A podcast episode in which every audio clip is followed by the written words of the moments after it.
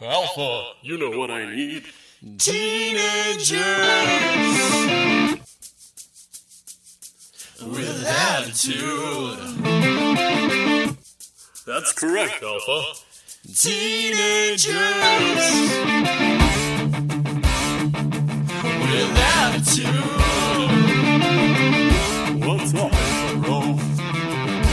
Really your teens. Teenagers with attitude, clad in tightly colored costumes, Bulk and Skull.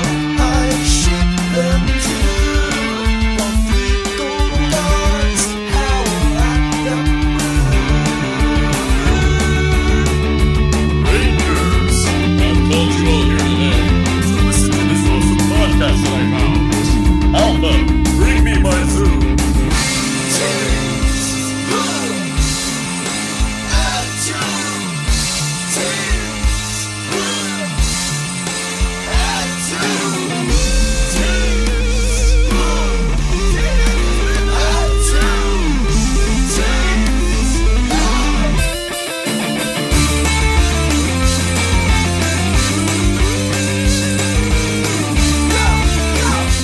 Hey everybody, welcome to Teenagers with Attitude, the show where a bunch of grown adults sit around and talk about teenagers in tightly colored clothing fighting monsters, or this week, we reenact Speed, but worse, basically. I'm Zach, and joining me this week, we've got Fabi. Zach, I love that you're saying the joke I said before we started recording. I took your recording. Joke. I took it. It's mine now. I was about to say right now, hey, do y'all like Speed, but instead of Sandra Bullock and Keanu Reeves, you want Tommy and Justin? Well, that's what we got this week, and I actually kind of love it. This is my show, and I can steal jokes. And then there are my jokes, and there's nothing you can do about it. Sack, control, sack. Yep. Yeah, you're kind of like the landlord of the podcast. Oh, jeez. Oh, I'm sorry, Sack. We've been doing... It's that meme of the person with the gun crying. Yes. Like, but you do still have to shoot me. Landlord. Yeah, that's fine. So also joining us this week, we've got Eric. Howdy. And for first time on the show, we've got Holly. Hello. How are you? Welcome. I'm good. Did you all prepare the brochure for Holly for our first time guest? Am I supposed to do it as the newest, like, full timer? You can if you want to. Yeah. Let me just get real quick. Let me get some papers. Oh boy. We need the map of the studio. Okay. Okay. So this is the map of the studio. The restrooms are here. This is Luke's restroom. Do not go into that one. Here. So the patio is over here. It's only open on Wednesdays. And on Fridays, I think Zach does margarita night, so. Not in the patio, weirdly enough, in the third restroom. I just bring a Margaritaville into the restroom with me, and then we just do it in there. Why? So I hate to unpack the joke, but why is Luke's bathroom off limits? Is it? Oh, he's just gross. I wanted to choose a bathroom, and I wanted to make a joke, and then I went real quickly through all the co-hosts, and I was like, who here could I make a bathroom joke that I know they won't get upset? Okay, and I was like, Mike or Luke, I think I can make it about Luke and say something about the morphine grid. That's the thing is, I don't think Luke... It's not because he's gross. It's just because, you open it and it's like a hell... It's this weird, dystopian landscape Luke's all of a sudden. Luke's bathroom opens up directly into somewhere. It's not a bathroom. It's just somewhere in the infinite park. Right, that's where of course. We keep the spare helmets, and as a reminder, the helmets are part of their skin. It's either that or you open the door and it's just Luke in there with a bunch of Metal Gear toys reenacting Metal Gear Solid 2. It's one of those things. Why are we dragging Luke? I'm sorry. I don't know. I love him very much. So, Holly, yes. Now that you're on the show, we haven't had a new guest in a while, so I do get to do this segment, which we haven't done in forever. What is your... Yeah. What, if any, is your history with Power Rangers? Oh, jack fucking shit, my dude. Okay, perfect. Well, for 4.5 years, I've been listening to this show. Great. Why? And that's it. I say as someone who's been listening for just as long. Well, I started listening because I worked at a gas station in not New Jersey or Oregon, so I had 35 hours where I sat alone in the box for a week. And just didn't do anything. Yeah, jeez, yeah. Rough. And I started, like, you were on, like, episode 50, I think, when I started, okay. And I was caught up by the start of season 2. One so fast, pretty quick. Yeah. That's awesome. So, let me ask you a question. You had mentioned off-air that you've watched... more Turbo than anything, which is the movie and this, basically. Mm-hmm. What is the first Power Rangers episode you watched? It was the Pudgy Pig episode where Bulk and Skull adopt a pig because you guys made it sound good. Okay, now, did that check out for you, or no, not Christ, so much? No. Welcome to the show! I owned Power Rangers toys, like action figures, as a kid. They were all hand-me-downs from, like, older cousins. Like Power Rangers action figures are good. Like, you don't need to fucking watch Power Rangers to have to play with those. Just for like, it was like a Mighty Morphin, Green Ranger, Tommy. I was -1 when this show started. I was born in 93. God, you're a baby. Yeah, it happens. I'm old. That Pudgy Pig episode, I think that only works if you've been watching a bunch of episodes where they don't, for example, hang out with a normal pig, which is what made that work so well. But yeah, total, I've watched like 2 Mighty Morphin episodes, precisely nothing of Zeo, and I tried watching In Space because I heard In Space was really good, and then the Ninja Turtles showed up, and then I stopped watching In Space. The Ninja Turtles In Space crossover is bad, and this is someone who, like, bleeds Ninja Turtles and Power Rangers. Like, that should theoretically be my dream, but yeah, not so much. But, like, even before they showed up, I was not impressed, so... The thing about Power Rangers is when someone tells you that... Power Rangers In Space is good, and don't let Lexi hear me say this. What they mean is compared to other Power Rangers. Yeah. You should watch RPM. I know this is the same but different. You should watch RPM. I think RPM is genuinely pretty fun. It is still corny as hell, though. Like, that's the thing is, even the best Power Rangers is very, very corny. But I think that works for it. Have you heard the good news about Hyperforce? Yes, Hyperforce is also good. That's a little bit different. Yeah, but I guess you can watch it. It's not the same. I listen to Hyperforce, I don't watch Hyperforce. So before we get into the episode itself, let's talk about some things.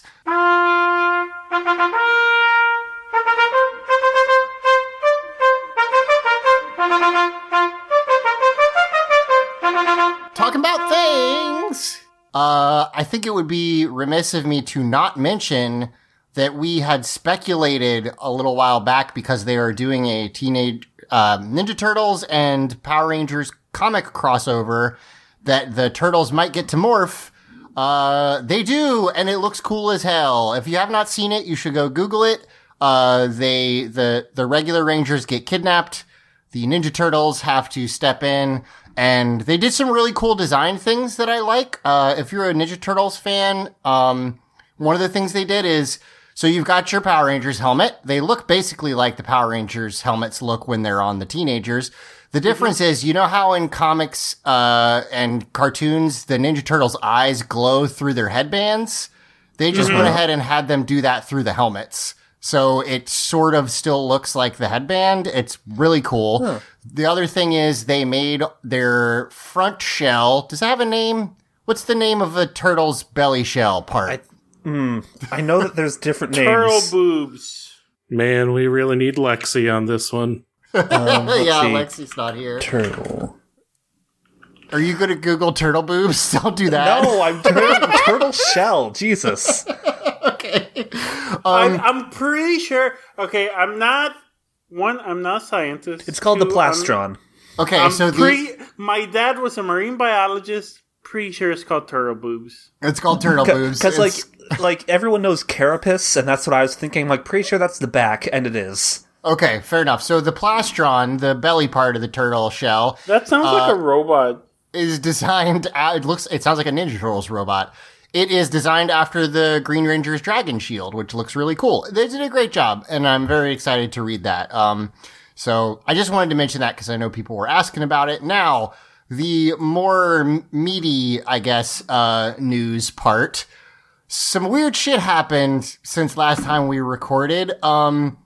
So yesterday, the 18th of March, as of recording, Shout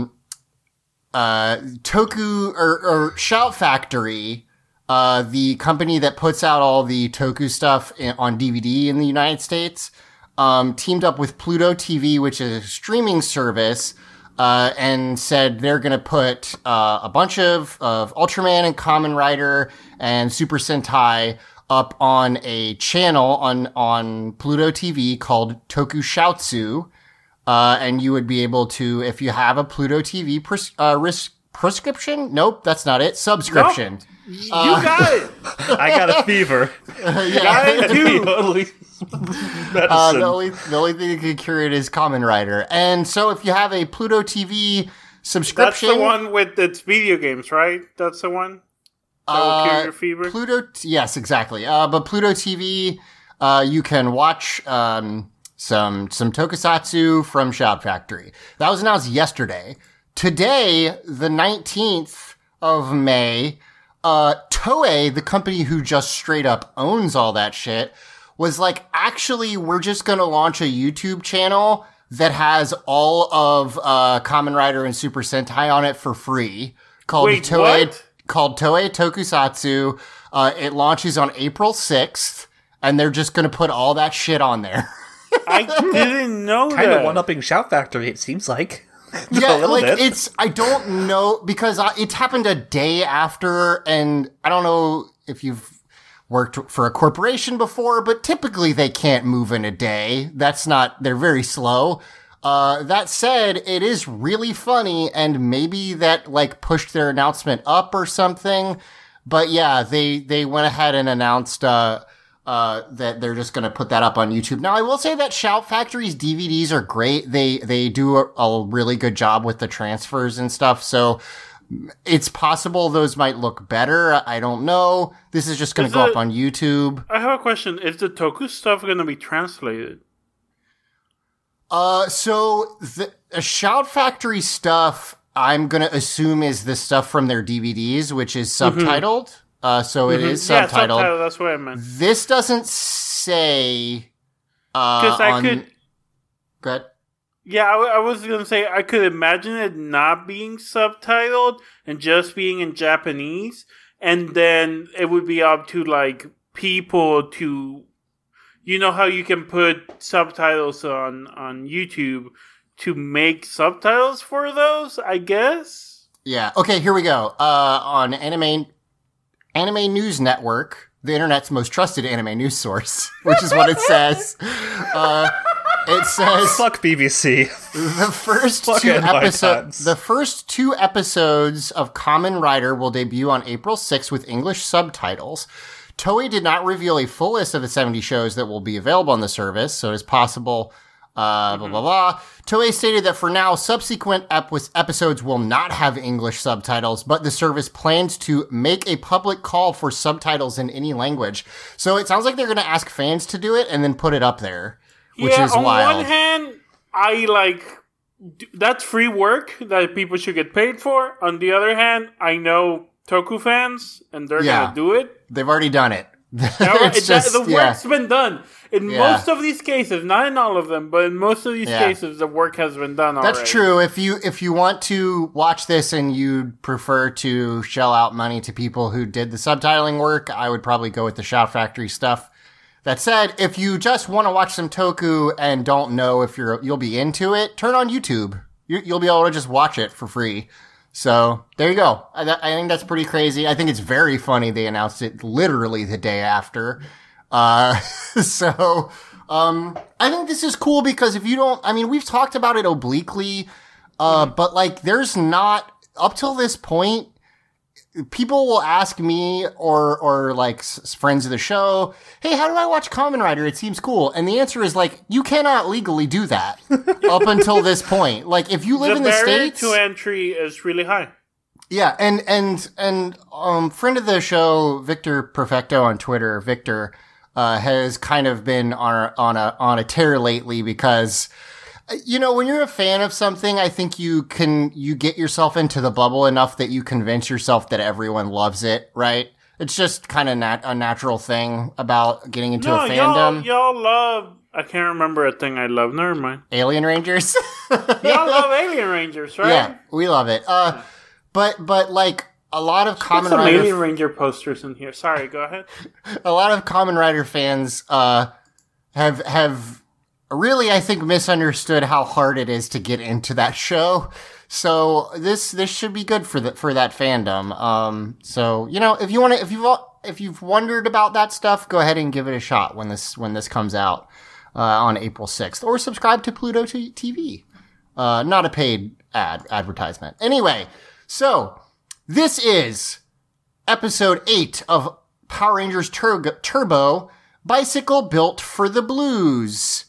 We open outside of Angel Grove Racing Technologies, which has become sort of our team's unofficial hangout spot. Okay. Right off the bat, we have to talk about Bulk and Skull chimpanzees. I understand that they belong to, I guess, or are looked after by Lieutenant Stone. I get it. They are. I mean, they've stated that. However, belong to. Yeah. However, like, for Lieutenant Stone to be bringing them with him and, like, drop them off in the care of the Rangers, like, I understand that Lieutenant Stone was close with Bulk and Skull through whatever dark magics. Like, they had been working together for years. I don't think he liked them, but he knew them. I get it. Like, he's really trusting these teens that just sort of hang out at his fucking juice bar, I guess. Which Ernie did that too, but there was always the idea that, like, Ernie'd known them forever. Like, it's the idea that Ernie is a cool, nice man. Right, also Ernie seems like a nice man, and yeah, Lieutenant Stone seems like sort of a hard ass, so, yeah, I don't know. That's a wild call by I'm sorry, he's not Lieutenant Stone anymore, he's Jerome, he's a private citizen. But anyway, we open up with Tommy talking to someone on the phone. I think it's Tommy. No, it's Tanya. No, sorry, it's Adam. And he says, "Oh yeah, it'd be great. It'd be great if you could make it." And we will find out at the end of the episode, spoilers, that they are setting up a surprise party for Justin, and Justin's dad is going to come, and that's the big surprise. So go ahead. I'm glad you, glad you're saying it now. Through this whole episode, I'm just like, yeah, your dad's not going to fucking be there, Justin. This is going to be one of those episodes where we really heavily have to focus on what the fuck is up with Justin, because, okay, they're setting up a surprise party for him. That's a nice thing to do for a friend. No, it's not, Zach. Well, especially for a little kid. I've seen this plot a lot. So that's the thing. What I was gonna say is the plot. Has anyone here ever had a surprise birthday party? No. No. It's pretty hard. I know what my birthday is. Because it's hard. There's a lot of work that has to go into it, and because, like you said, Holly, because you know when your birthday is. The thing is, you have to lie and say, no, we're not throwing you a party. The trick is you do it like a week before. Right, exactly. So there's so many sitcoms where the plot, and it's exactly what it is in this, is that you have to pretend that you don't know it's that person's birthday.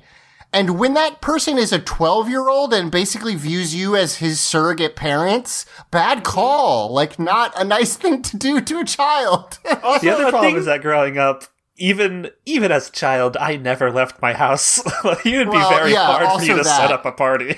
Yeah. See, the problem is that none of these Rangers were around to see how hard Zach took it back in season 1.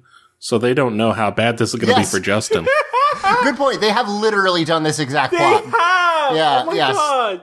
See, maybe it's because I don't watched the show, I forgot about that. No, I forgot too. It's been like 4 years since we recorded that episode. It's fine. There's also an episode in Car Ranger, the Sentai, where the Blue Ranger thinks they forgot his birthday party.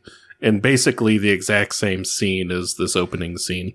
Wow. Perfect. See, what I thought you were doing was making a joke about they did it with the last Blue Ranger, Rocky, and he took it real hard. Yeah, he just left. He gave up being a ranger because of it.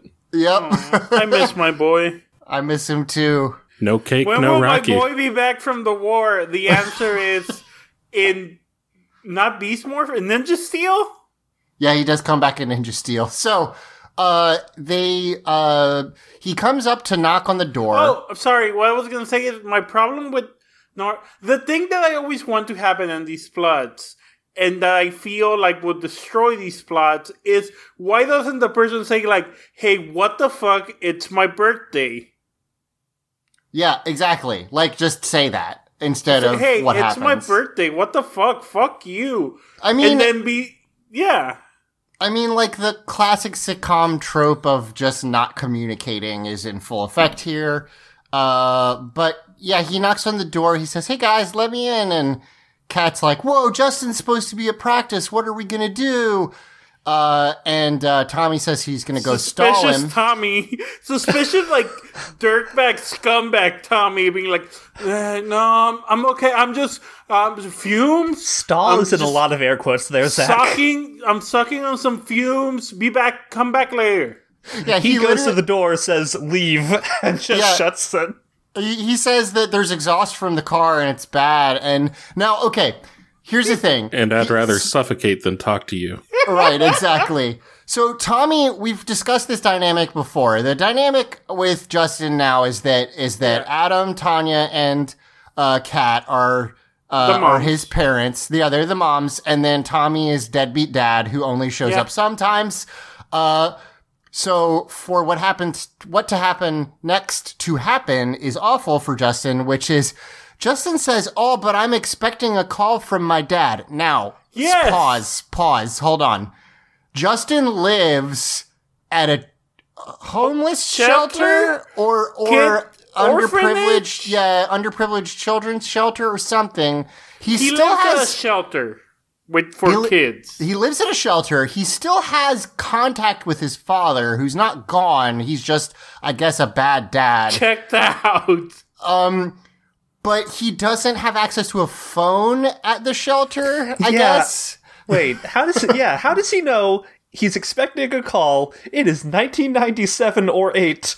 The primary method of communication is phone calls. Thing is, he doesn't know he's expecting a call. It's his birthday, and he's hoping for a call, and this is the only phone he has access to. Okay. Well, you know how when you're a kid, when you're hoping for something, you're expecting something? That's fair. Okay, so he says... This episode's really sad. He's true. Exactly. He says, hey, did he call yet? And Tommy's like, nope, get out of here. Bye. Skedaddle. And now, to Justin's credit, he does start to say, but it's my birthday. And Tommy literally slams the door in his face. So, he tried. Everyone has a birthday. You're not special. Goodbye. So he slumps against the door and says, birthday, I guess no one cares. He starts walking away, and we see this, he sees a bike with a big blue ribbon on it, and we see a creepy, monster in the shadows lurking. Hey, I gotta ask a question. Uh-huh. Mm-hmm. I have not watched the previous episode. And it's the episode that's going up this week. Uh-huh.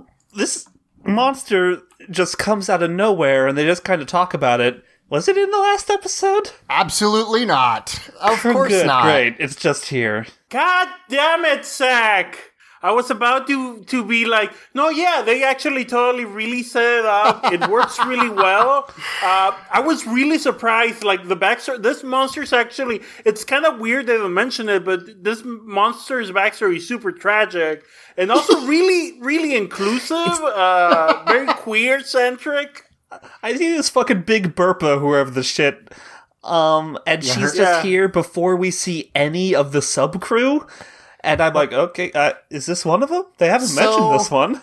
So, her name is Big Bertha. She burps while she talks. It's gross. I hate it.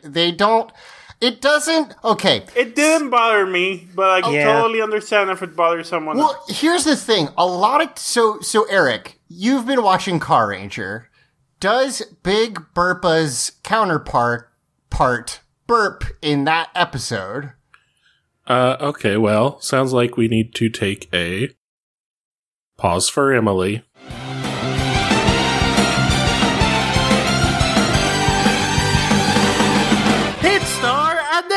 Ranger Garage.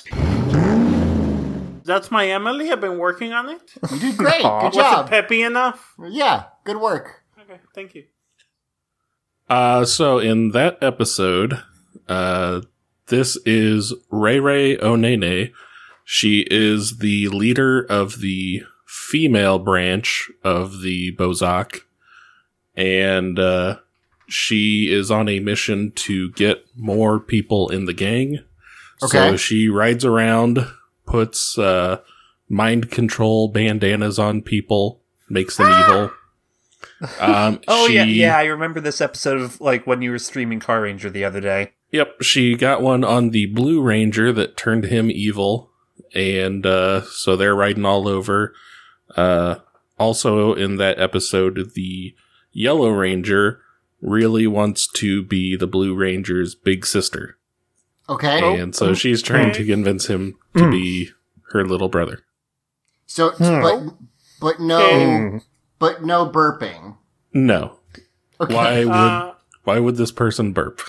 I don't. So that's her name is Big Bertha, obviously. So I just need to interject here before we move too far from it. More lady biker gang members. Right. So that's cool. I like that part. Here's the thing. A lot of times when there's something truly inexplicable in a Power Rangers episode, it's because that's how it was in the Sentai and they just brought it over without like doing any work. No, someone came up with a pun while drunk. Yeah. And was just... Someone came up with a pun, and they were like, this is super funny. They played that Super Mario Brothers 3 level with the fish. But also, like, she doesn't have burp attacks or anything. It's just that she burps while... Her design isn't, like... burp-based. So yeah. So much of the Netflix subtitles are just burping. Yes. So the thing is, someone came up with the idea of Big Bertha away from Power Rangers, and then they were like, oh, I should use it on the show I work on. And just because it's very funny. And then they did. See, the thing I hate about it, I hate the burping too, and I think one of the reasons why I hate it so much is because... they don't sound like natural burps. It sounds like you can hear the voice actor straining to try to burp. And that just makes it worse. They're just doing what I'm like, I'm glad I did not do as a joke at the beginning of this. I can burp on command. You have to inhale, do like a little bubble in your throat. Ugh. So her design I like. That's the other thing. She's kind of like a vampire biker lady, like mosquito sort of thing. Yeah, she's got fangs. She has like wraparound sunglasses. She has like a big cape, pauldrons type thing. All valid fashion choices. Yeah, it's pretty cool looking, but she just burps when she talks all the time, and it sucks. And I hate it. So we have the intro, and then we cut to Justin. Okay, so this is actually the weirdly one of the low-key funniest parts of the episode. Okay, I lost my fucking shit at this goddamn card. This bike is a trap from Divatox and the crew. However, it comes with a card that's like a giant manila envelope that Justin opens. This card is bigger than Justin's torso. It's like as big as his whole body for some reason. It's really strange. You don't really get to see what's on the front of it, but it honestly looks like maybe Elgar drew it and then they sent it in. I was going to say, who on the subcrew is responsible for this? Elgar, definitely Elgar. It's... I mean, do the Piranatrons have a craft time? Yeah, it's like a bunch of cartoon animals. There's like a blue hippopotamus, a yellow moose, a pink elephant, some kind of giraffe, a bear. Here's the thing. It's probably Elgar. I'd like to imagine it's Rygog, because that's funnier to me. Oh, yeah, that's cute. Rygog, I really like Rygog in this episode. We'll get to it. Rygog is the Tamawashi of the subcrew. Yeah, so I just think he'd be the funnest if he also drew some little cartoon animals. Anyway, he opens it. It's got a poem on it that says, "The birthday blues have got you down. Never fear. What's lost is found. A gift to cheer you on this day. So take a chance and ride away." Which... Question. No fronting. Who here, if you left your house or apartment and you had that card and a bicycle your size, a bicycle for you, who wouldn't just be like, fuck yeah, free bicycle? Well, okay. Well, because fucking curses don't exist, I'd probably be like, yeah, sure. That's the thing. Holly is correct. In our universe, sure. In the Power Rangers universe, no, absolutely not. Also, the reason the card's so big is so that in standard definition we could get this fucking shot. That's probably true. I didn't even think about that. Good point. Yeah, you can totally read it. Good point. So he is just like, hell yeah, this is probably from my dad. I have lots of evidence. So sad. I have lots of evidence to back up the fact that my dad loves me. So sad. I love it. It's really like, again, I understand that it's for little kids, and they don't want you to logic this out. But his whole situation with his dad is so fucked up, and it's deeply upsetting to me. It's the saddest thing I've ever seen. So, we get one of the couple good visual gags of this episode, which is apparently the periscope of Divatox's ship. So yes, y'all weren't here last week. I was not here. Luke was talking about this last week and saying, hey, where is this? I vividly remember this happening all the time in Turbo. Okay, there you go. And I have this one memory from a picnic, so we haven't gotten there yet, but like Luke called this one episode before it happened. So yeah, here's the thing. Just like Rita's telescope could just point at anything, even shit that was inside, Divatox's periscope can come out of any body of water, which is hilarious. It makes more sense. They stole Whoop technology. Yes, Whoop technology stole this from them.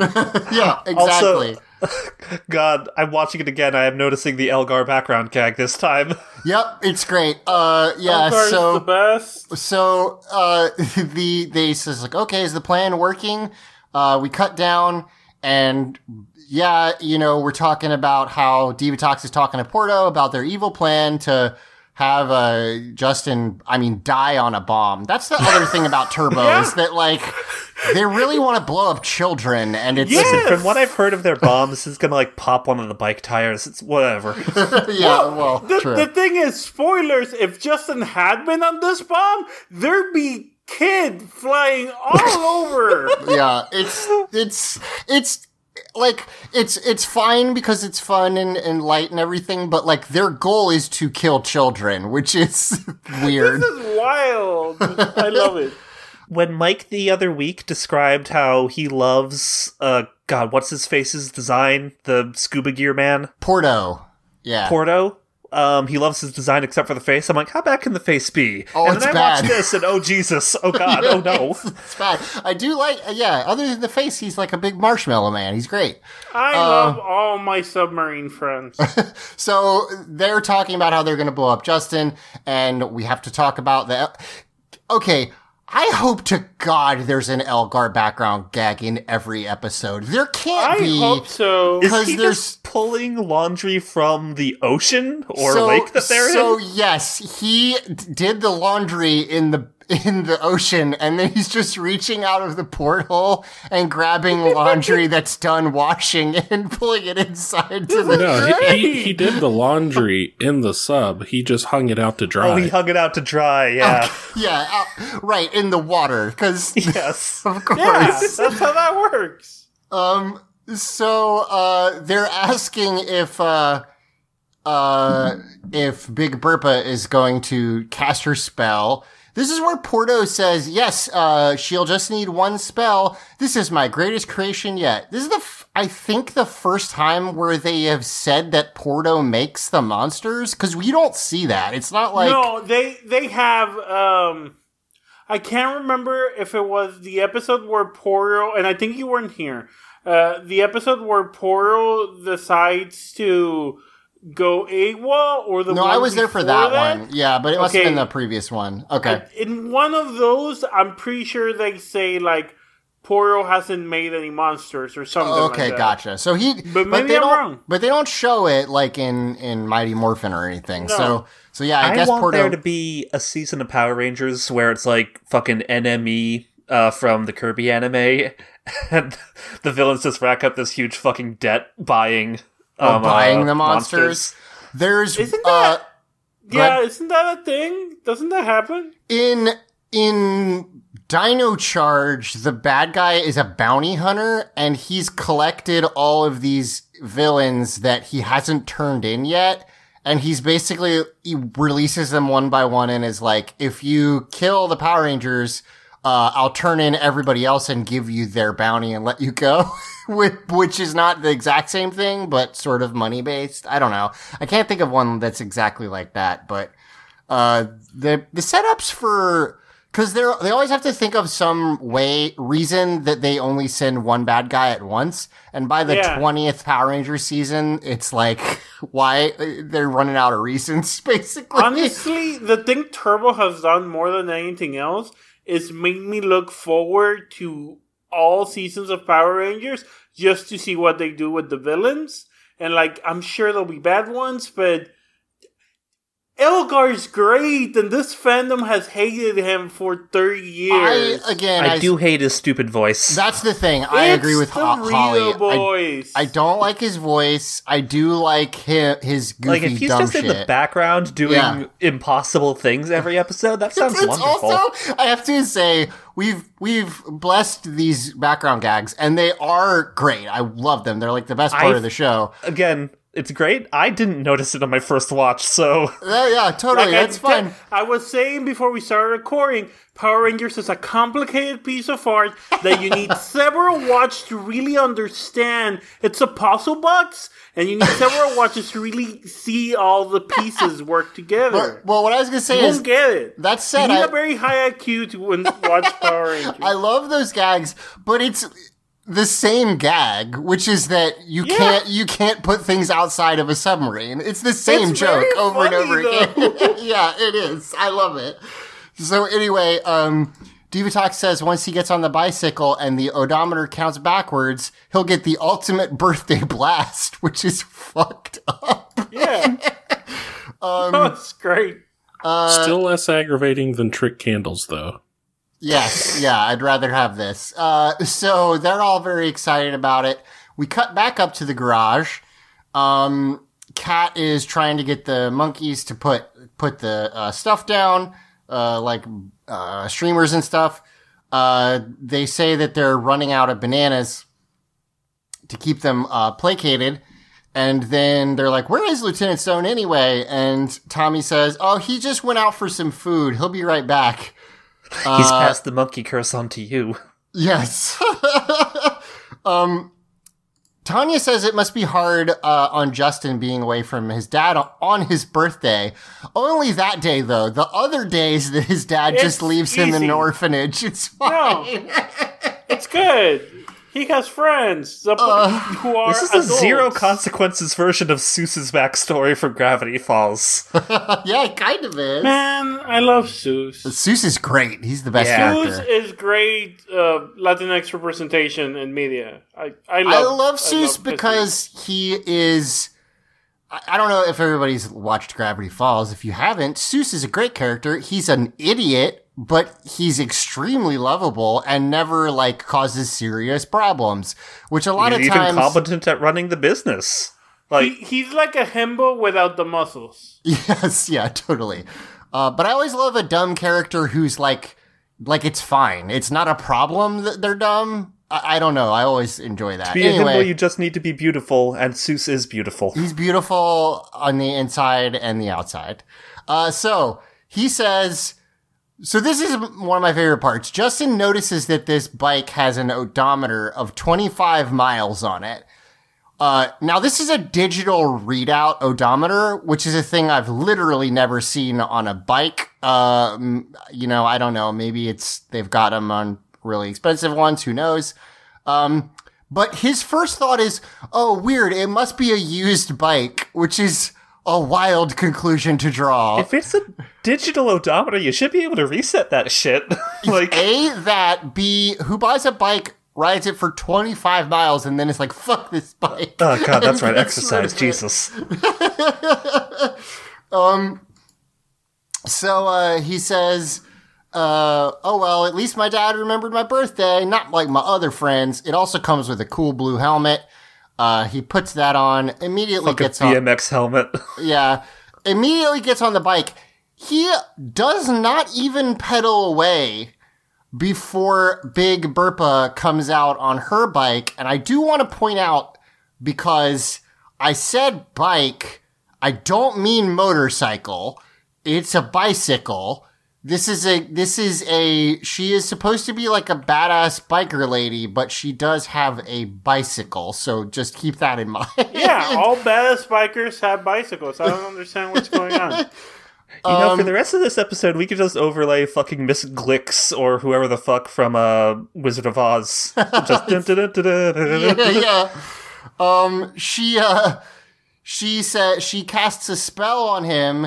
And all of a sudden, the bike takes off. Now, this is something we have to talk about. In Speed, it's because they can't go slower than a certain speed, the movie, with Keanu Reeves and Sandra Bullock. It's because you can't go lower than a certain speed or it will blow up. Yeah, I think they called that movie The Bus That Couldn't Slow Down. Yeah, they did call it that. In this, it's that he has 25 miles before it blows up. Now, the problem with this... They're down to 24 by the time they leave this fucking junkyard. That's true. Like, apparently the miles are very short, I guess. So, sure. But the thing is, if it was a car, you could say, like, oh, they hotwired it, so you can't... The gas is stuck on or something like that. We see Justin pedaling this bike... And there is a very quick shot that implies his feet are magically forced to do this, but it's really hard to tell. And it really just seems like he's just leaning into this bike exploding. When Big Bertha comes out, she does that magic spell and you see it going all over the frame of the bike. Yeah, so, you do. I like this thing that Zach has sort of posited that Justin's leading into the bike exploding. Man, my friends ignored my birthday. I just want to explode. This sucks. Yeah, I hate it. That's right. It's a suicycle, and he's going to ride it right till he explodes. Bad. So I didn't make that up. It's from Elizabethtown. Don't watch that movie. It's bad. Anyway. Click, click. Suicycle spotlight. So we cut over to the where they're setting up the party. They leave two monkeys alone with a bunch of food, which is a horrible call. We cut back to Justin, who says he's got to call the Rangers, and now. Okay, so Lexi pointed this out a couple episodes ago, which is that in that episode they had some high stakes photography of Justin and Warren, my new favorite character, in a soapbox car, and they were shooting it like it was a very dangerous car chase in a movie. They're doing that again, except that it's bicycles. And it's just very silly looking. They go through a construction site and like Justin, Big Bertha knocks over a construction worker. It's real goofy looking. Into what's supposed to be concrete, it's very clearly some sort of wood mulch, pulp or something. Yeah, that's just been dyed gray. Ugh, gross. And also, according to the odometer, he's done 6 miles on this bike? Yeah. I don't know what Justin's made of. I would be dead. Maybe they're space miles, and, they're not the real regular distance. Moon miles. There you go. We cut back to we cut to the command center, where Dimitria asks Alpha Six, will you contact Justin now? Fuck you, Dimitria. I hate you so much. The other thing that kills me about Dimitria's bullshit can only talk in questions thing is that Alpha responds to that with, you got it. Basically just saying, I'm just going to pretend you're not doing that. I'm waiting for them to fucking run out of, possible questions and just pull, fucking Ron Burgundy, contact the Rangers? Yeah, just make the inflection go way up. So Alpha 6 uses the viewing screen, I guess now, to look at Justin and tries to call him. He says, yo, we've got to talk about your driving skills. Justin knocks over some trash cans. He can't pick up, though, because I guess he can't get to his wrist communicator while he's biking. That's unsafe. Now, at this point, he says that he can't use his hands to morph. Now, do we think that's... Because it's not safe, Zach. Okay, so that's what I was going to ask. Do we think it's because... It's because his hands are magically attached to the handlebars, or because it would be unsafe to take his hands off the handlebars, so he can't do it. What kid his age doesn't know how to ride without their hands on the handlebars? I know, right? It's the first thing I absolutely never learned that. Oh, it's the first thing I learned how to do. But I tried it once and immediately fell over. And I'm I'm not doing this again. So he's Alpha 6 tries to call him back up. My boyfriend very rudely thought I didn't know how to ride a bike. Oh, shit. No, with no handlebars, Mark. Good. So, I couldn't ride a bike without... training wheels? Training wheels until I was 16 years old. It's hard to start. Go ahead. I learned late... I was 10 maybe, and I was being made fun of by my younger brother because he learned when he was 5. 16. Yeah. I mean, the thing is, it's one of those things where, I mean, there's a reason it's called ride a bike. Once you figure it out, you can do it. But for sure, it's a problem. Imagine the thing that fixed it was I had an aunt who was. And an uncle who were living in the Netherlands, and they were you can spend your 16th birthday summer over here if your parents buy you the ticket, we'll feed you and give you a place to live. So I did that, and that's all you use for transport over there, basically. So I kind of had to learn if I wanted to go anywhere, and the drinking age in the Netherlands is 16, so... Being drunk on a bike when you have never been able to ride one without training wheels really teaches you how to drive. Nice. I don't think I could ride a bike drunk now. Yeah, I mean, you just keep going. Yeah, I bet. There's no stopping now. If you stop, you live there now. Yeah, on the bike forever. So Alpha calls Tommy. Oh, right. Lieutenant Stone shows up. They load all the stuff for the party into his trunk. He drives away. Alpha says, hey, come over here. We need you. Justin's having a bad day. So they teleport over to the command center. At this point, Bulk and Skull as monkeys decide they're going to start some trouble, just for no reason. They start the CD player and I think Bulk sings, "Hey, hey, we are the monkeys. Great job. Good he joke." says, "Hey, hey, yeah. we are the monkeys."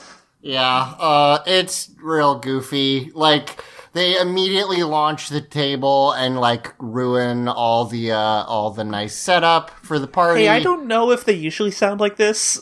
Bulk and Skull's actors are checked the fuck out in this episode. Here's the thing. It's ADR, like, obviously, because they're not there, but... Wait, they're not monkeys? Yeah. Yeah, wait, they what the didn't? Fuck? I know. Wait, no, are you sure?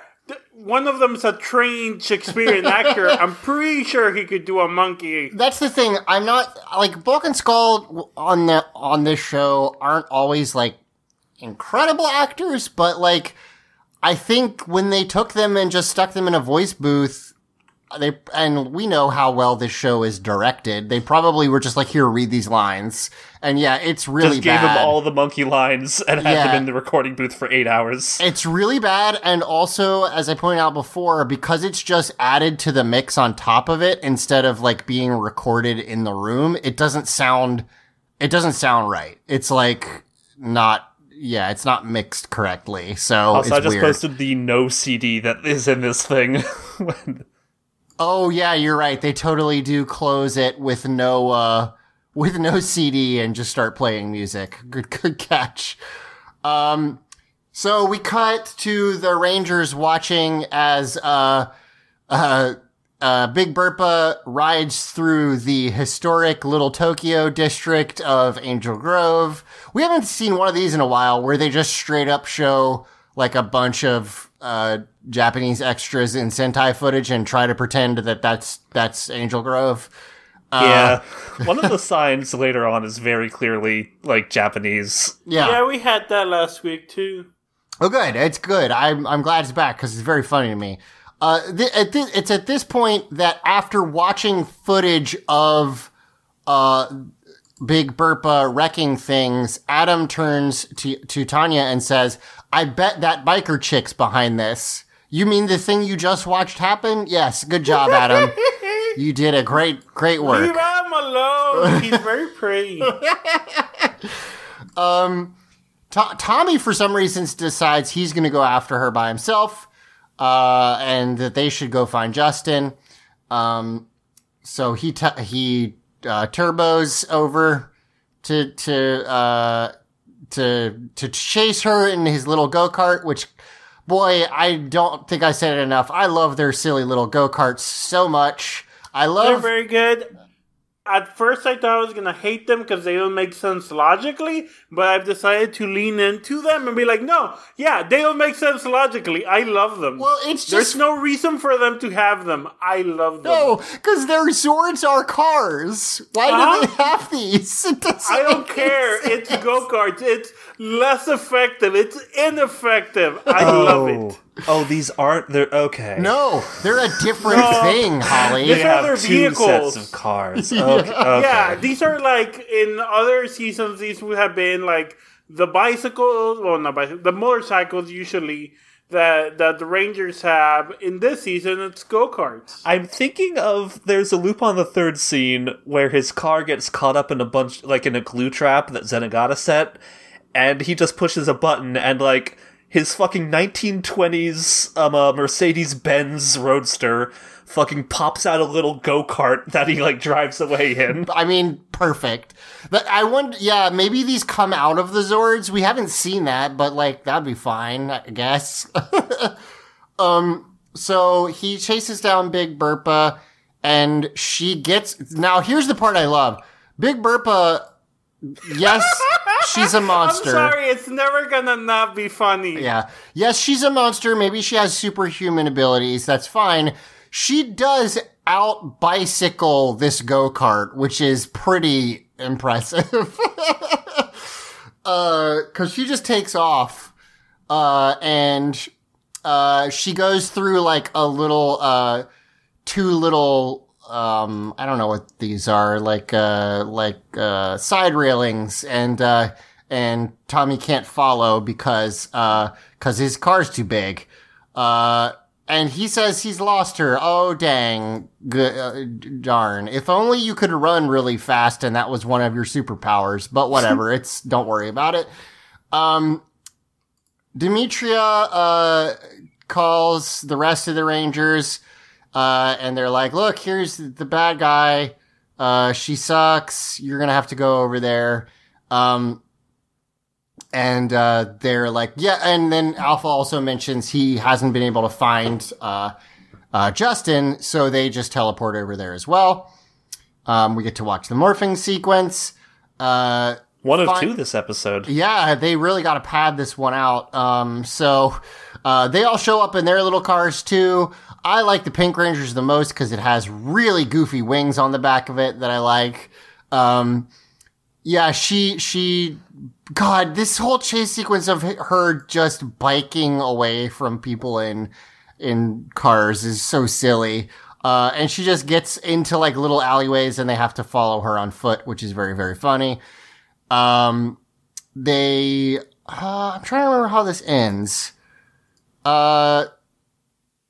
Let's see. Oh, she gets away. She just gets away and they're like, ah, shit, we'll get her eventually.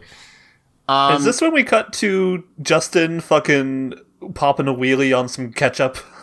This is when we cut to... No, this is when we cut to Justin going down the steepest hill I've ever seen, which is wild. He is going, like, straight down a big hill. To be clear, Justin controls the direction of the bike. Like, he's choosing this. The thing is, he says earlier that he's out of control. And then now he says, I can't stop. I just keep going faster. There is no visual cue to show that that's the case. It's just Justin biking. He realizes now that since this number is counting down, that when it gets to zero, he'll probably explode. Which is a reasonable question or reasonable guess. This is when, as you said, he chooses to bike onto someone's picnic table. And like we see the guy setting down the mustard and ketchup and then immediately Justin lands on the table. He just squashes it and then he does a wheelie off of some ketchup. It is incredible. At this point, Adam realizes that it's the bike is the detonator.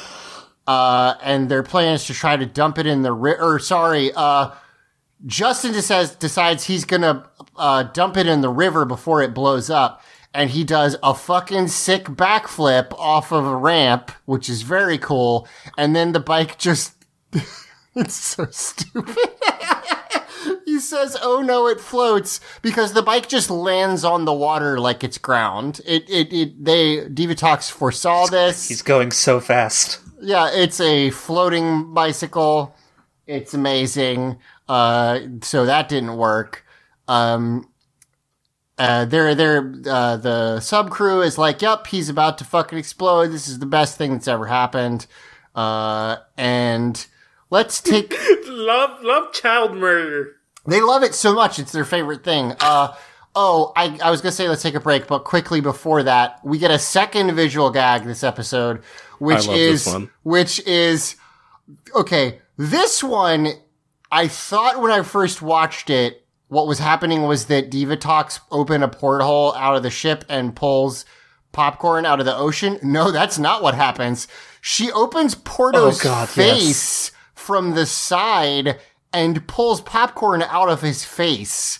I love that Porto is a microwave. Yeah, Porto's the microwave, I guess. It's hilarious. It's really, really funny. I love it. Also, she drops a bunch of popcorn on the ground, which Rygog bends over to try to eat, which is pretty cute. I like that also. I love Rygog. Rygog is just soft bean that needs to be protected. Yeah. But also, he's like this monster, but not really. Yeah. It's just his carapace. The fact that he can take it off and people can take it off him, it's like, oh no, protect the baby.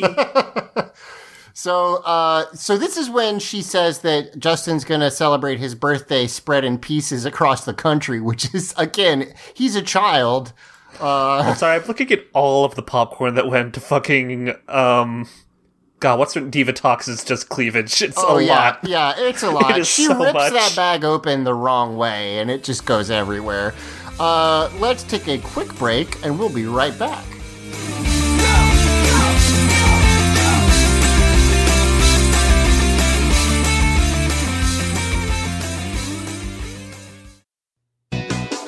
I'm Emma. And I'm Lucas. And we're from the podcast D-Comedy, a show where each month we rewatch Disney Channel original movies. And trust me, they're weirder than you remember. We grew up totally addicted to whatever Disney Channel wanted to throw at us. And going back to look at these beautiful train wrecks is always a good time. So search for us on iTunes and Google Play Music and Stitcher and basically wherever you find podcasts. Or find us among all the wonderful podcasts on audioentropy.com. I'm Emma. I'm Lucas. And you should be listening to D-Comedy.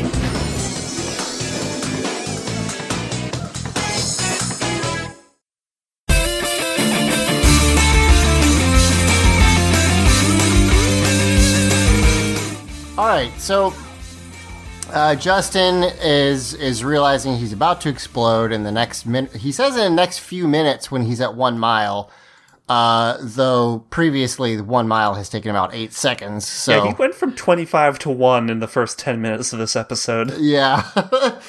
The Power Rangers minus Tommy are just chasing him on foot. And they're not morphed also, so it's just a bunch of teens chasing this child on a bike. And they're like, you need to jump. And he tries to jump off, and his feet are magically stuck to the bike. So, okay, fine. Though that makes what happens next not make sense. Hey, I just saw the effect of Tommy fucking zipping in and skidding to a stop. It's so bad. I love it. So here's the thing. Okay, it is a bad effect. In Power Rangers terms, though, it's cool because they're trying something new. But what happens is Tommy, I guess the idea is that he, like, was flash running super fast and you couldn't see him, and then he, like, skids to a halt. It looks like it's Ness's intro from the fucking opening movie to Melee. Yeah, it does. It's really strange looking. It's kind of cool, but it also means that, like, why didn't you chase? You just use your super speed to chase the boy on the bicycle instead of doing this cool move. But whatever. He says he's gonna get him out of there. And then at this point, Justin just bikes past Tommy, who, and I can't believe that this is the second time I've had to point this out in a couple episodes, could have just stood in front of the bicycle and solved the problem. It would have been fine. Justin, aim yourself at a wall. You're in a helmet. You'll be fine, buddy. Yeah. So he says, aha, it's time to pull you over. So he calls his lightning zord down, red lightning zord power, and this is the funniest fucking effect of the show. If that was 1 foot over to the left, Tommy would be squished right now. So he summons his zord, which literally just falls out of the sky. Like, the car just falls out of the sky and lands next to him. It's so fucking funny looking. Also has the sound effect of the DeLorean from Back to the Future. Yeah. It is CG so bad, it looks like fucking Wallace and Gromit. It's real goofy. The other thing to note is that, at least previously, they haven't been real cars. They've been models, so I don't know if it still is. But anyway, Tommy drives after Justin. Again, now he's in a fucking sports car. And he still is having trouble catching Justin on a bicycle. Very fast, little boy. Yeah, yeah. He finally catches up to him. As Eric says, he opens the door and it makes the DeLorean door opening noise. Red lightning sword power, now! I'm on my way, Justin. He climbs out onto the hood and he jumps and tackles. No. There's something even better first. No, he shoots Justin's legs with the laser gun. I forgot. Justin, so it's not even that he does that. Justin says, hey, shoot the tires out. So Tommy shoots at this small boy with a gun. Make it quick, Tommy. I don't want to go this way. Can't pedal if your feet aren't attached. Right. Exactly correct. Alpha can probably fix this. That doesn't work. So he tackles him off the bike. Now, why the magical foot sticking power that was previously active doesn't work when you get tackled, I don't know. Morphin energy. Called upon the magical powers of Tackle Boy. And he called on Tackle Boy. I miss Tackle Boy. We all miss Tackle Boy. It has been 9 episodes. I love Car Ranger Turbo. It'd be better with Tackle Boy. That's all I'm saying. Tackle Boy is a tire, so that would have been fine. It fits right in. It works. It fits more than Zeo did. They say during a storm, the sound after lightning is Tackle Boy somewhere in the distance tackling something. Yep. So, oh my god, I love that so much. And rain is Tackle Boy splashing into the ocean. Does Tackle Boy come from the ocean? Rain is angels crying because Tackle Boy is leaving. Jesus. So the bike goes off 20 feet from Justin, falls over, and then just kind of sits there for a little bit and then explodes. And it wasn't an odometer, it was a timer. Yeah. It's my second favorite explosion after the one in Van Helsing where a horse-drawn carriage falls off a cliff and then blows up in a giant explosion. This is Squidward going off a cliff in his bike and there's a nuclear explosion when he hits the ground. It's really silly. So, if it counted down to 0 when the bike was still, rolling forward, fine. No, it falls the fuck over, and we see the odometer just tick down the last bit after it's been stationary. Right, like you said, it clearly was not really an odometer. I don't know, maybe it just went down at a steady pace. But then why did he have to run around? There's a question. Why wasn't the odometer set at a foot? Why? Why did they keep doing this?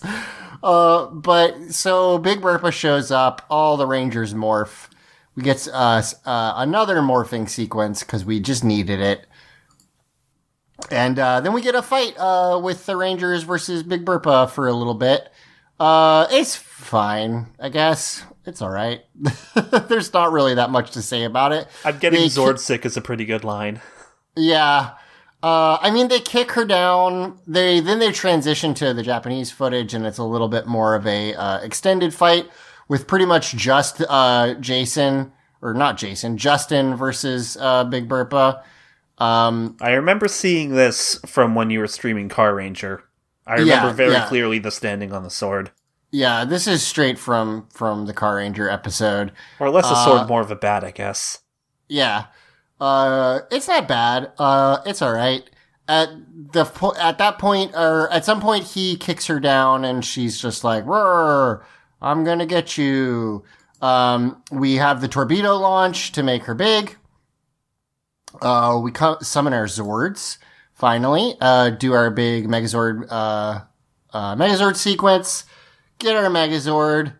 And have our Megazord fight, which is, again, pretty quick. We do see, I think for the first time, that the Turbo Megazord has a chest laser also.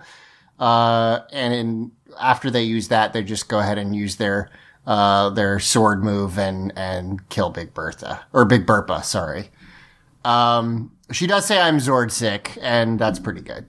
And then she explodes.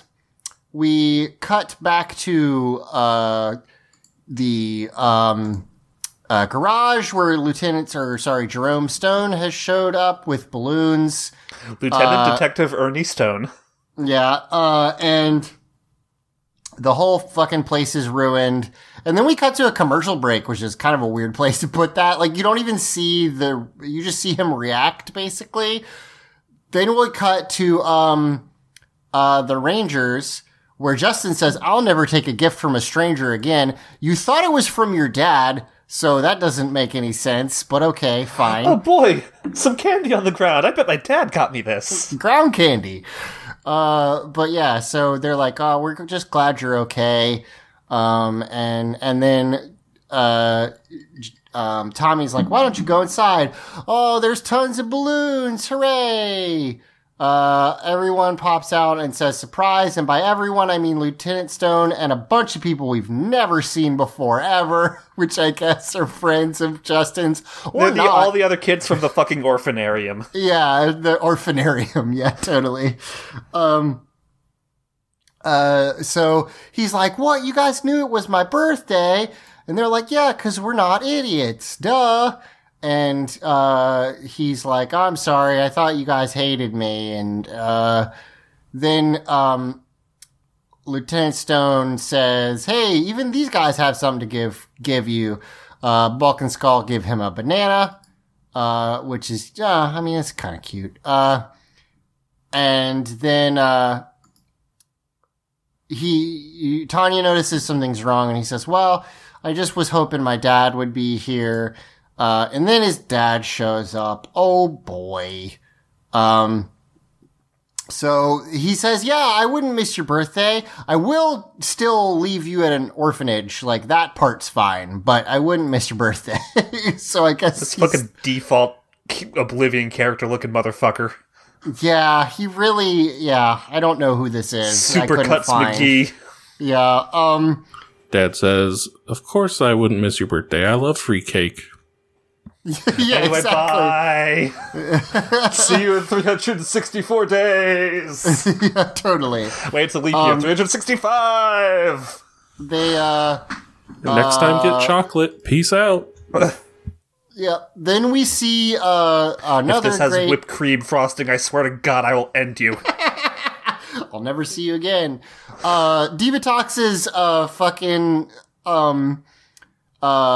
what's it called again? Periscope. Periscope pops out of the punch bowl, and it has a little orange on it, and I love that. So good. That's pretty good. It looks like it has a little orange hat. She's really pissed off. It's got an angry eyebrow. This is... Same, honestly. Then... Okay, then bullshit. We can't see the orange slice in the periscope vision when we cut to it. Okay, fair point. But then she's trying to look, and she's mad that it didn't work. Elgar runs out in Rygog's armor and is just like, hey, look what I am. Ha-ha. And then for some reason he does an Elvis impression, which makes no sense at all whatsoever, but fine. And then Rygog without his armor comes up and is just like, help, please help, get my armor back. And it's really cute. I like it a lot. It's so cute. This was the thing that made me go, like, I love Rygog. He's like, real small without it. He's small. His arms are so weak. He has no muscle. You would think he'd be buff, but no, it's just the armor. Rygog's like evil chestnut from Pokemon. Yeah, kind of. Yeah. He's so small under there. He was never supposed to be out of the armor. I mean, I haven't seen Car Ranger, but I could imagine he's never supposed to be out of it. And then they were like, oh, this be funny. This part separates. Let's just have him without this. Yeah, it's cute. Put it on like Elgar. Elgar's just bullying this boy. Yeah, so Divatox says... what is the big deal with birthdays anyway? I don't understand why they care so much. And then Porto says, well, if you'd let us celebrate one, maybe you'd understand. Elgar points out that his birthday is coming up. And then Divatox says, forget it. I never got so much as a card or a gift. So you don't get one either, because Divatox is a boomer, and she thinks if good things didn't happen to her, that no one gets them. Divatox heard of the cycle of abuse and decided, I'm going to do that for an episode. Right. Because then she's like, nobody cares. The bicycle of abuse. Yeah. Jesus. I'm glad someone got it. She says, no one cares about me. I don't even have a family. And Elgar's like, I'm your family. Elgar, shut the fuck up. Yeah, exactly. She does call him a mutant nephew, which I guess might explain why he doesn't look like her. Yeah, no, y'all missed this, but that's because Elgar is Rocky from the future. they said in the last episode. Okay. I choose to believe that. I won't hear anything else until tomorrow. Yeah. So. No, it's very, very, very explicit. The Elgar is what happened when Rocky mixes with the mutants from SPD or Time Force, whichever one has mutants. Time Force. I may have said the wrong one in the episode.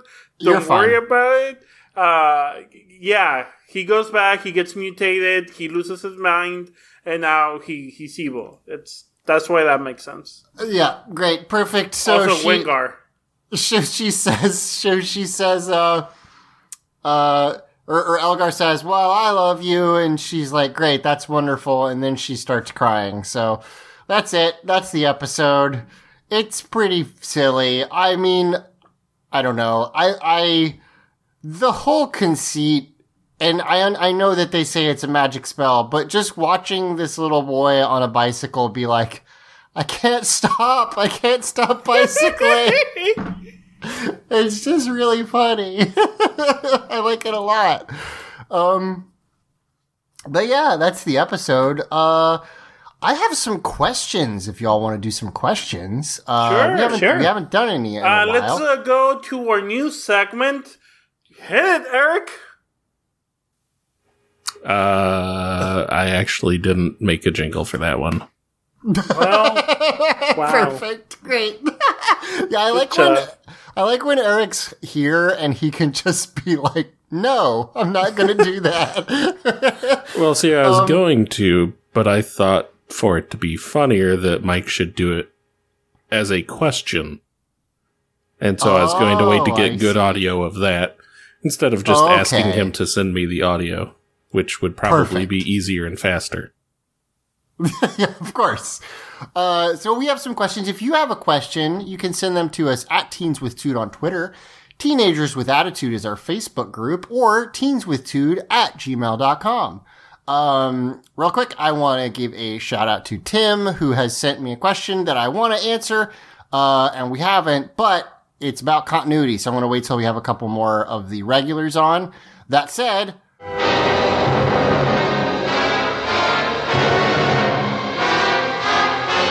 Journey to Inquire Us? I've got a couple questions from other people. Chris writes in and says, "Hi, I have just a couple questions. One, is Matt going to come back? I loved hearing him be so violently frustrated that the Rangers didn't shoot the monsters." Yes, we are going to have Matt back on an episode. He probably won't be a regular again, but we are going to have him back. We're trying to get him on. He escaped. Again soon. Yeah, he just had shit going on. Why do you want him back? The prison, he has escaped the prison. He has a life. He is free. But then Chris also asks, if you were the Rangers in Turbo, what kind of car would you want your Zord to be? I like just Adam's big old chunky Jeep Zord. That's probably the one I would want. Jeep's good. I've always liked Fiats. I'd like a little Lupin the Third. Anyway, yeah, definitely a Fiat. That's cool. There's nothing wrong with that. It's either a Jeep or like a tiny Volkswagen Beetle type car. Yeah, it would be funny if you had a smart car and it just was way tinier than all the other cars. Mm-hmm. That'd be good too. Eric, what kind of car do you want as a Zord? Mine would be a Toyota Echo because I love that car. Perfect. It's what I drove for most of my life, or most of my driving life, I guess. It has an offset dash, so it's actually in the middle of the... weird. Like, it's not behind the wheel. So you just have to glance out of the corner of your eye, and you can see everything. You don't have to, like, try to bob and weave your head to look around your hands. Huh. Fair enough. Yeah, okay, cool, good answer. We have a question from Russian. I might have said that wrong, but dear TWA crew, your most recent episode got me thinking about Ernie. What if Ernie is like Sid from Final Fantasy, and in the Power Rangers universe, it's a title that can be passed on? I think this is referring to the fact that Jerome just kind of slots in as Ernie as soon as he leaves. Yeah. Like, I said, he's Lieutenant Detective Ernie Jerome Stone. Yep. And also that Ernie from Super Megaforce and Megaforce is just Sid from that universe, I guess. Right. Perfect. So they continue, what if there's always a lighthouse, an Ernie, and some rangers? If my dumb headcanon is true, who is the Ernie of some later seasons? So, for sure, like, there is literally, in Megaforce, there is a guy who owns literally a juice bar whose name is Ernie. He's not affiliated. Isn't that a frozen yogurt place? Oh, yes, I think you're right. It is a frozen yogurt place. There is usually an Ernie-type character, somebody who, like, owns the place they hang out with and is, like, a tertiary character. There's not that many that are, like, as important as Ernie. The one that's interesting that came to mind when I read this question is that RJ from Jungle Force... Yes. Is both the Zordon and the Ernie of the same season because he owns the pizza place that they work at and is also their mentor at the same time. So that's kind of the one that I thought of when I was reading this question. The sad truth is, I think a lot of those characters, like, it's hard to flesh out your Power Rangers. You've got like 5 to 8 or whatever of them already. So a lot of times they just don't give that much screen time to other characters. But I like Ernie. And also I totally believe that Ernie is a title. We'll have to see who the Ernie of In Space is. At some point, I will say this. Bulk is in Lost Galaxy in like 3 episodes, and it's implied that he runs a juice bar on the fucking, like, spaceship that they live on, which is cool as hell. With the professor something. So I guess Bulk is the Ernie of that season. Yeah, that's where you want to go. But yeah, so there you go. I like that one. Let's see. Ton writes in, who on the podcast had the most difficulty getting their driver's license? Did any of y'all have a problem getting one? I had to take the test twice. Okay. I think I came 1 point below. Bummer. It's a while ago? Later than you. I waited until I was 18 because I didn't have an interest in driving until I needed to commute to school. Sure. Pretty sure it was the first time I tried, and I had to take my driving test in the nightmare that is New Bedford. Oh, jeez. New Bedford, Massachusetts was built, and then the population tripled, and everyone got cars. Yeah, that there are happens. Cars that are wide enough for 2 cars that are constantly filled with people parked on either side. I have a kind of a fun story about this. I got my driver's license in Raleigh, North Carolina, which is a decent-sized city, and I had to take it twice. I wasn't, like, crazy bad the first time, but I had to take it twice, and you had to do, like, you had to get on the highway, you had to do a three-point turn, basically everything other than parallel park. Now, my wife got her... I think mine included parallel parking. Yeah, I still can't do that, so... I'm not bad at it. Adrian, my wife, got her license when she was a full adult because she took mostly public transportation up to that point. And when she got hers, she got it in a little town called Hickory, North Carolina. And the driver's test there was drive around the DMV's parking lot. Here you go. You did it. Great job. I had to like go into the expressway and then cross it and then go into some residential area, and that the first time that got me. Yeah, it's kind of hard. I think there's no shame in failing your driver's test once. Like, who cares? And whatever. Also, I don't like driving. I just it's one of those things you know I had to do. Yeah, I should have known I was always too gay for driving. I was gonna say something about it's like I've never been great at driving, and I fucking put that on the fucking pile. You put that on the pile of signs. I like driving, I kind of had to, because when the first couple of years I was dating Adrian, we were in a long distance relationship. So it's like, well, I either learn to enjoy 3-hour car rides or just don't do this. So I hate riding in buses. Like, I love trains. Hate wheeled vehicles. Trains. You got any car stories, Eric? I delayed getting my license because where I live, the high school parking lot was accountable for about 40 to 50% of all traffic accidents in town. So I thought, you know what? The bus has been doing a pretty good job so far. I haven't told the story of how I almost ended up in a ditch while a friend taught another friend how to drive, right? I don't think I've told them any podcast. Fair. It doesn't come to mind. I'm gonna do it quick. We're like 15 or 16, something like that. We're in high school. And 16 probably. And my friend who's driving around in this like VW it was a Kia. It was like this tiny Kia that you had to like push the seats forwards to go into the back seats.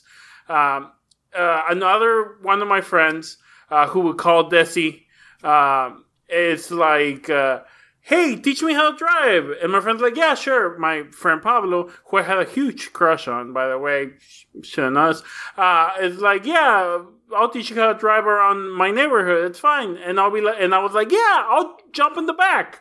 I'll watch this happen. It's going to be great. And so we're driving around the neighborhood. This is like a half-built neighborhood. So there are like complete houses, and there's also just like the road ends here and then there's a ditch. So we're driving and then we're getting close to where the ditch is, and Pablo's like, okay, you can turn here. Oh, well, okay, no, turn here. Okay, stop. And then I think Desi wanted to be funny and said, which one stop? Which one stop? Okay, put the brakes. Which one's the brakes? And then presses the accelerator. Oh, jeez. Oh, God. This was... he wasn't learning how to drive. He was learning how to drive a manual. It was the thing. So he's going. Pablo, like, hits the shift and puts it in neutral. And is trying to, like, make Desi stop. And then the car, like, slowly starts slowing down. And then we get to the edge. And there's, like, a tiny, tiny bit of concrete before the edge. And we just, like, barely touch it. But at this point, they're screaming. I'm screaming. We're all screaming. Pablo gets off the car. GTA opens the door to the driver's seat, grabs the seat, throws him to the floor, and drives away with me in the back seat. That was something that's been stuck in my head for years. Incredible. Well, I don't think I could follow that up with any more questions, so we'll save the rest of them for next time. You could say something funny. That would be different than what I just did. Yeah. But we're going to go ahead and do plugs. And as our guest, Holly, what would you like to plug? Well, you can find me on Tumblr, technically, at chum-personable.tumblr.com. More commonly on Twitter, at chumpersonable. Now, the display name is called at Dick Hollywood. I promise you it's not a porn account. I'm pretty sure it's a porn account. That's why I followed. But yeah, I just post whatever there. I am the host of my own podcast called Lupin Lottery. And that is where we are watching every episode of the classic anime Lupin the Third in a completely random order predetermined by computer. We just ran a random number generator.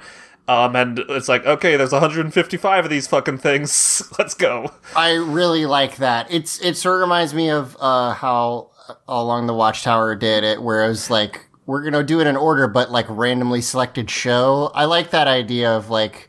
And to be clear, we started with what's called Red Jacket, so that 155 episodes represents about half of the total show. Amazing. because there's Green Jacket, which came before it, Pink Jacket came after it, and Blue Jacket, we're going to have to abandon the whole format because that one, they were cowards and went with a fucking serialized format. You've got to watch it in order, yeah. Gotcha. Also, it's not good. I'm not looking forward to 2022 when we're covering that. Cool. Well, yeah. That's Lupin Lottery. Lupin the Third is a very fun show. It's occasionally extremely good. It's always extremely fun. Except when it's not. Those are the bad ones. I've only seen Castle of Cagliostro, which I love. Cagliostro.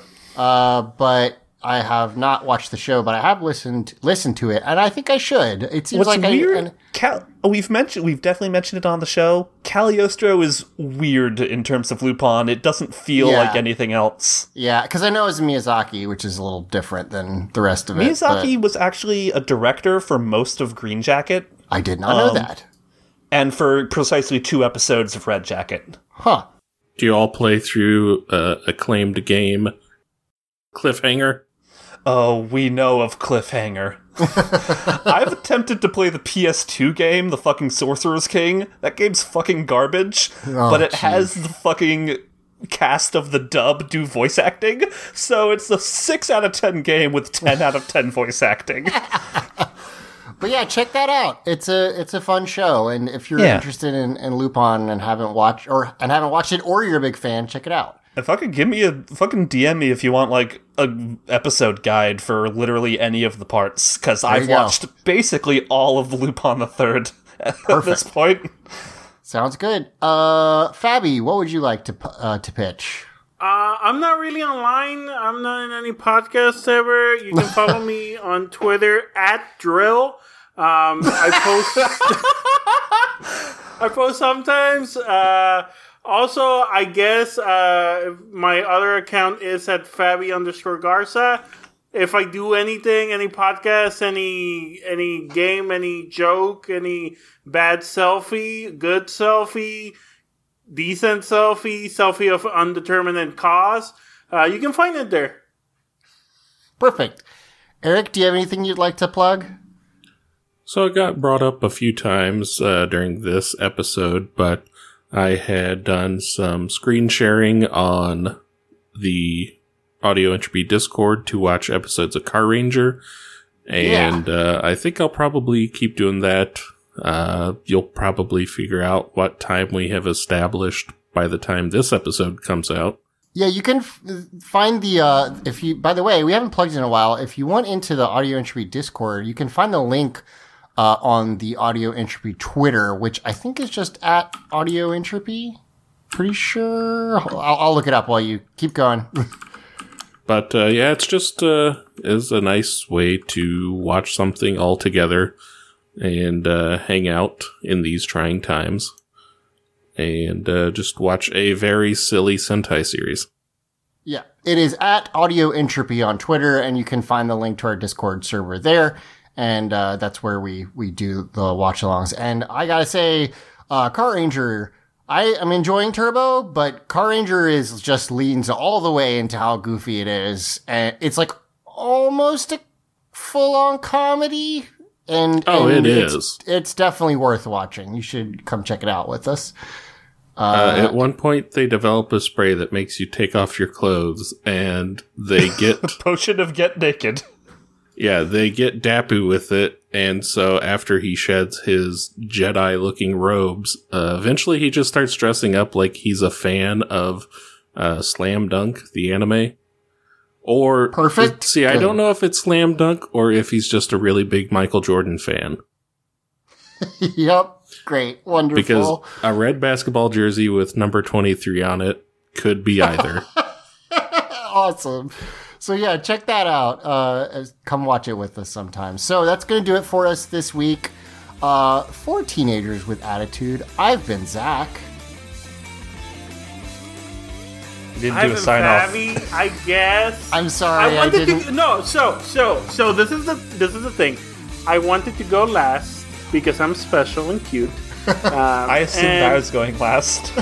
No, I realized we had a guest, so I was like, fuck it, I guess I'll go next.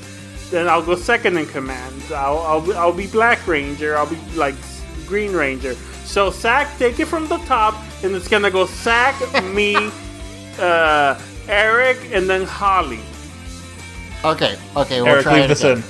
We'll try it again. Oh, no, yeah, please, don't you fucking dare copy this. Why would I give myself more work? 4 Teenagers with Attitude. I've been Zach. I've been Zach. Fuck! I've been Fabi. I've been Eric.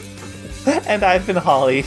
And may the power protect you always. But may it? Maybe not.